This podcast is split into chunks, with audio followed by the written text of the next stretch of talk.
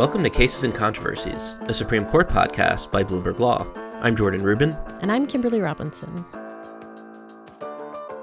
This is your sneak peek for the week of November 7th. We're talking agency structure, jurisdiction, civil rights, and the Indian Child Welfare Act. But first, Kimberly, can you give us an update on the shadow docket cases we talked about on the last episode? Sure. Well, I'm actually going to give an update on one of them and then talk about two new ones that have come up to the court. So, the first one is an update in the emergency requests brought by Senator Lindsey Graham, who asked the court to block his grand jury testimony in a Georgia investigation over attempts to overturn President Biden's 2020 election victory in the state. Now, remember that last time we talked, Justice Thomas had entered what's known as an administrative stay, uh, blocking the testimony until the full court could weigh in. So we got an update. Uh, the Supreme, the full Supreme Court did weigh in, and this time they undid Thomas's temporary stay, and they said that Graham had to testify. There was no noted dissent, but the court's one-page order did note that the lower court had already indicated that certain testimony would be protected by the speech and debate clause. That's the clause that protects official works of members of Congress. And importantly, I think, is that the order also noted that Graham could go back to the district court with objections to specific questions. So, a pretty narrow ruling, I think, from the Supreme Court, though again, there was no noted dissent. And I don't think, though, that this will be the end of the matter. We'll probably be hearing more um, from Senator Graham in the future. Great. So, what's going on with the other cases? Right. So there are two new requests that came up to the Supreme Court. Uh, one involves former President Trump's attempts to keep his financial records away from a congressional committee. Uh, if this all sounds like deja vu, that's because the Supreme Court uh, dealt with this issue in Trump versus Mazars, where the justices set out the tests for determining when a congressional committee could seek personal information from the president former President Trump is arguing here that Congress hasn't met that standard. Chief Justice Roberts quickly issued another administrative stay in this case, sort of pausing things. And that made a lot of sense because the mandate from the lower court uh, was getting ready to issue, and that would have triggered the release of the documents, which, of course, cannot be pulled back. So, you know, that made a lot of sense. I think there is some concern, though, that these congressional committees are sort of running out of time, anticipating that um, Republicans are going to take over in after the 2022 midterm elections, and you know the ability to seek these documents are really not going to happen. So uh, we'll see how that all plays out. And then the last shadow docket thing that I wanted to note was there is another request to halt uh, President Biden's student loan debt relief program. So, this is the program that could provide up to $20,000 for households that uh, make 125,000 or less, and it's open to uh, about 40 million uh, borrowers. So we're talking a lot of money here. Um, this particular request comes just a couple weeks after another request was rejected by Justice Barrett without even refer- referring it to the full court. Uh, but this one here seems to be uh, a little more meritorious. I think that's at least what legal scholars are saying. Um, this one involves two Indiana borrowers that says the administration went too far and that it, as a result, they have to pay higher taxes. So this one's also to Justice Barrett uh, as of this recording on Thursday morning. We haven't gotten an order, but I would expect, uh, seems to be the court's regular practice now, that we should get an administrative stay. Uh, who knows? So, turning to the cases that are going to be argued the week of November 7th, a lot of eyes are going to be on the midterm elections this week, but for us, it's going to be on the court. What's going to be argued on Monday? Okay, so Monday is a pair of admin law cases Axon Enterprises versus the Federal Trade Commission and the Securities and Exchange Commission versus Cochran. Now, we've recently seen a string of cases cal- challenging the structure of various federal agencies particularly with regard to the removal of department heads. So think the CFPB, and then sort of challenging the pseudo judicial functions that these agencies play through administrative law judges and the like. So from the current court, what we've seen is that citing separation of powers concerns, um, they've said that the executive has to have more power over administrative agencies and their work. And these two cases really continue those line of, of cases. But here, the question isn't actually to the structure of the agency, but instead who gets to decide whether or not the agency is structured or acting in an unconstitutional way. So, is it federal courts, and in particular district or trial courts, or is it the agencies themselves with review by federal appellate courts? So, Let's talk about the first one. Axon deals with an antitrust suit. Axon, who makes body cameras, sought to acquire a competitor, and the FTC attempted to block that acquisition, citing antitrust concerns. Axon then sued in district court, uh, which dismissed the case. It noted that federal law requires that those claims first be made to the agency itself, where, unsurprisingly, Axon claims that the agencies tend to do, quote, outrageously well.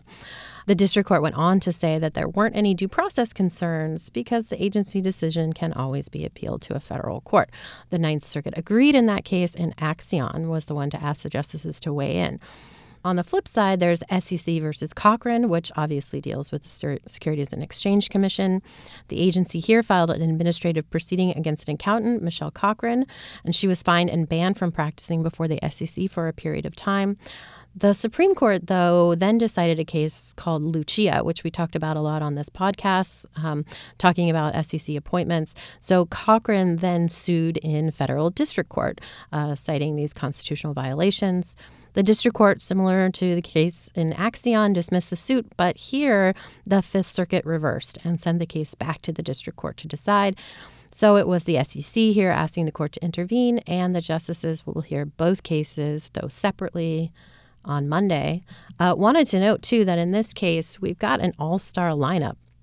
So, uh, there are going to be two former Solicitors General, Paul Clement and Greg Garre, arguing against the agencies, and then arguing for them is longtime veteran of the uh, Solicitor General's office, Malcolm Stewart, who is coming up on his 100th argument at the court. So we've seen, I think he'll be the fourth advocate um, in recent terms that's going to actually hit that mark. So, Jordan, together, Clement, Garre, and Stewart, you want to guess how many cases they've argued together? I think legally speaking, it would be a lot. Well, uh, they have argued more than 250 Supreme Court cases among the three of them, so quite a feat.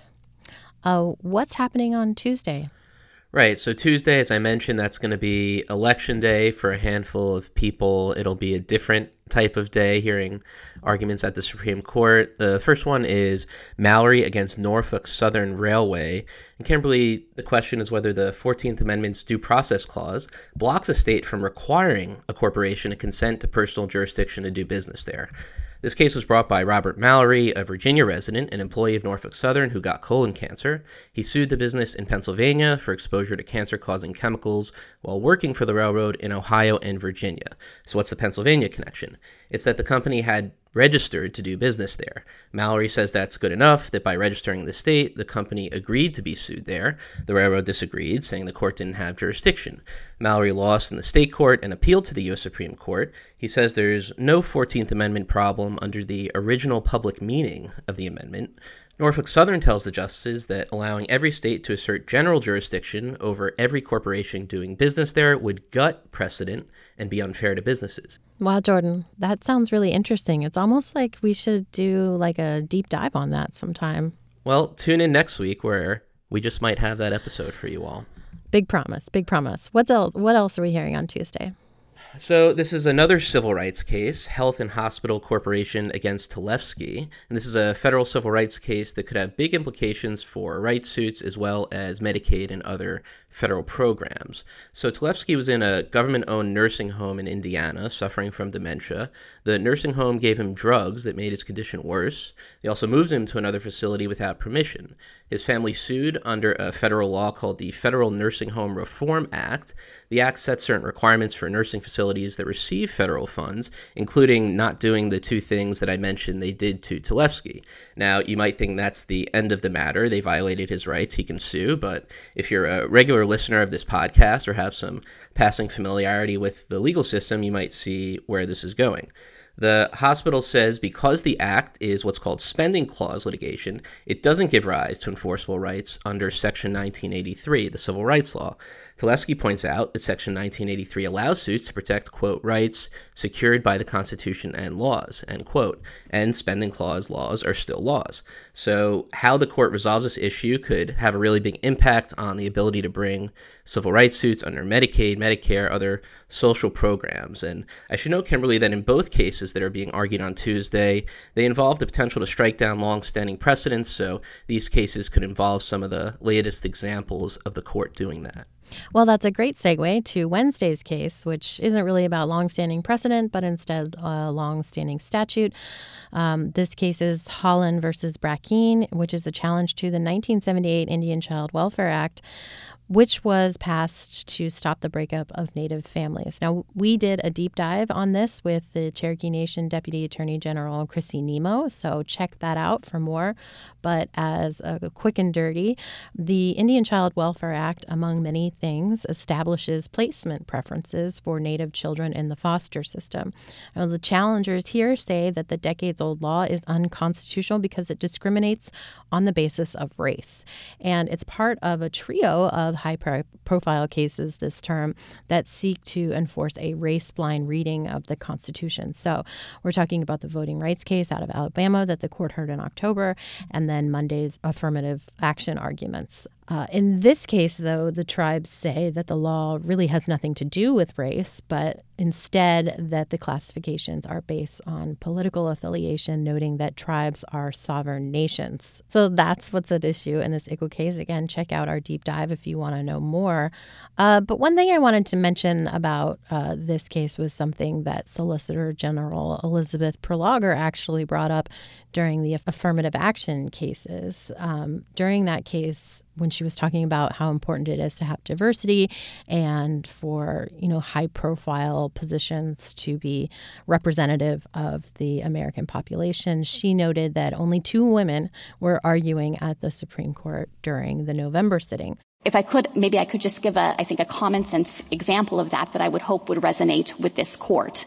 The court is going to hear from 27 advocates in this sitting of the oral argument calendar, and two are women, even though women today are 50% or more of law school graduates. And I think it would be reasonable for a woman to look at that and wonder, is that a path that's open to me to be a Supreme Court advocate? Are private clients willing to hire women to argue their Supreme Court cases? When there is that kind of gross disparity in representation, it can matter and it's common sense. Uh, you know, I noted that there was an all star cast um, arguing in Monday's cases, but if you look at all the attorneys who are arguing um, in this, these cases this week, they are all men, and I believe they are all white men. So I think this sort of highlights um, her point and a point that we've been talking about a lot here at um, Bloomberg Law that, you know, there's still a lot of work to be done when it comes to representation among arguing attorneys. So, Kimberly, what's our next episode going to be? Or I guess not our next episode. That's right. Um, so listeners have some. Um, we have some news. Oh, that's right. This will actually be my last Cases and Controversies podcast. Today's my last day at Bloomberg Law. I just wanted to say I've enjoyed it over the years. Thanks, Kimberly, for letting me tag along on the podcast. It's certainly beat working for a living.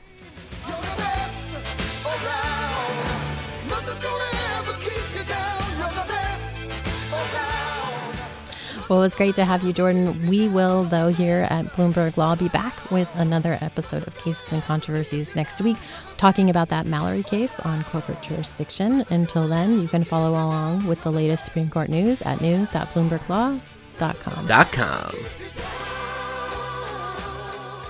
An individual's race should not be used to help him or harm him in his life's endeavors a pair of lawsuits has made its way to the Supreme Court, and the decision could dramatically change just who gets into which college. Blum is effectively using the Asian community as pawns. Every lawsuit needs a villain to mask an anti black and anti Latino agenda. Does this demoralize me? No, it doesn't demoralize me. This season on Uncommon Law, we'll explore the arguments and the people driving this latest battle over affirmative action.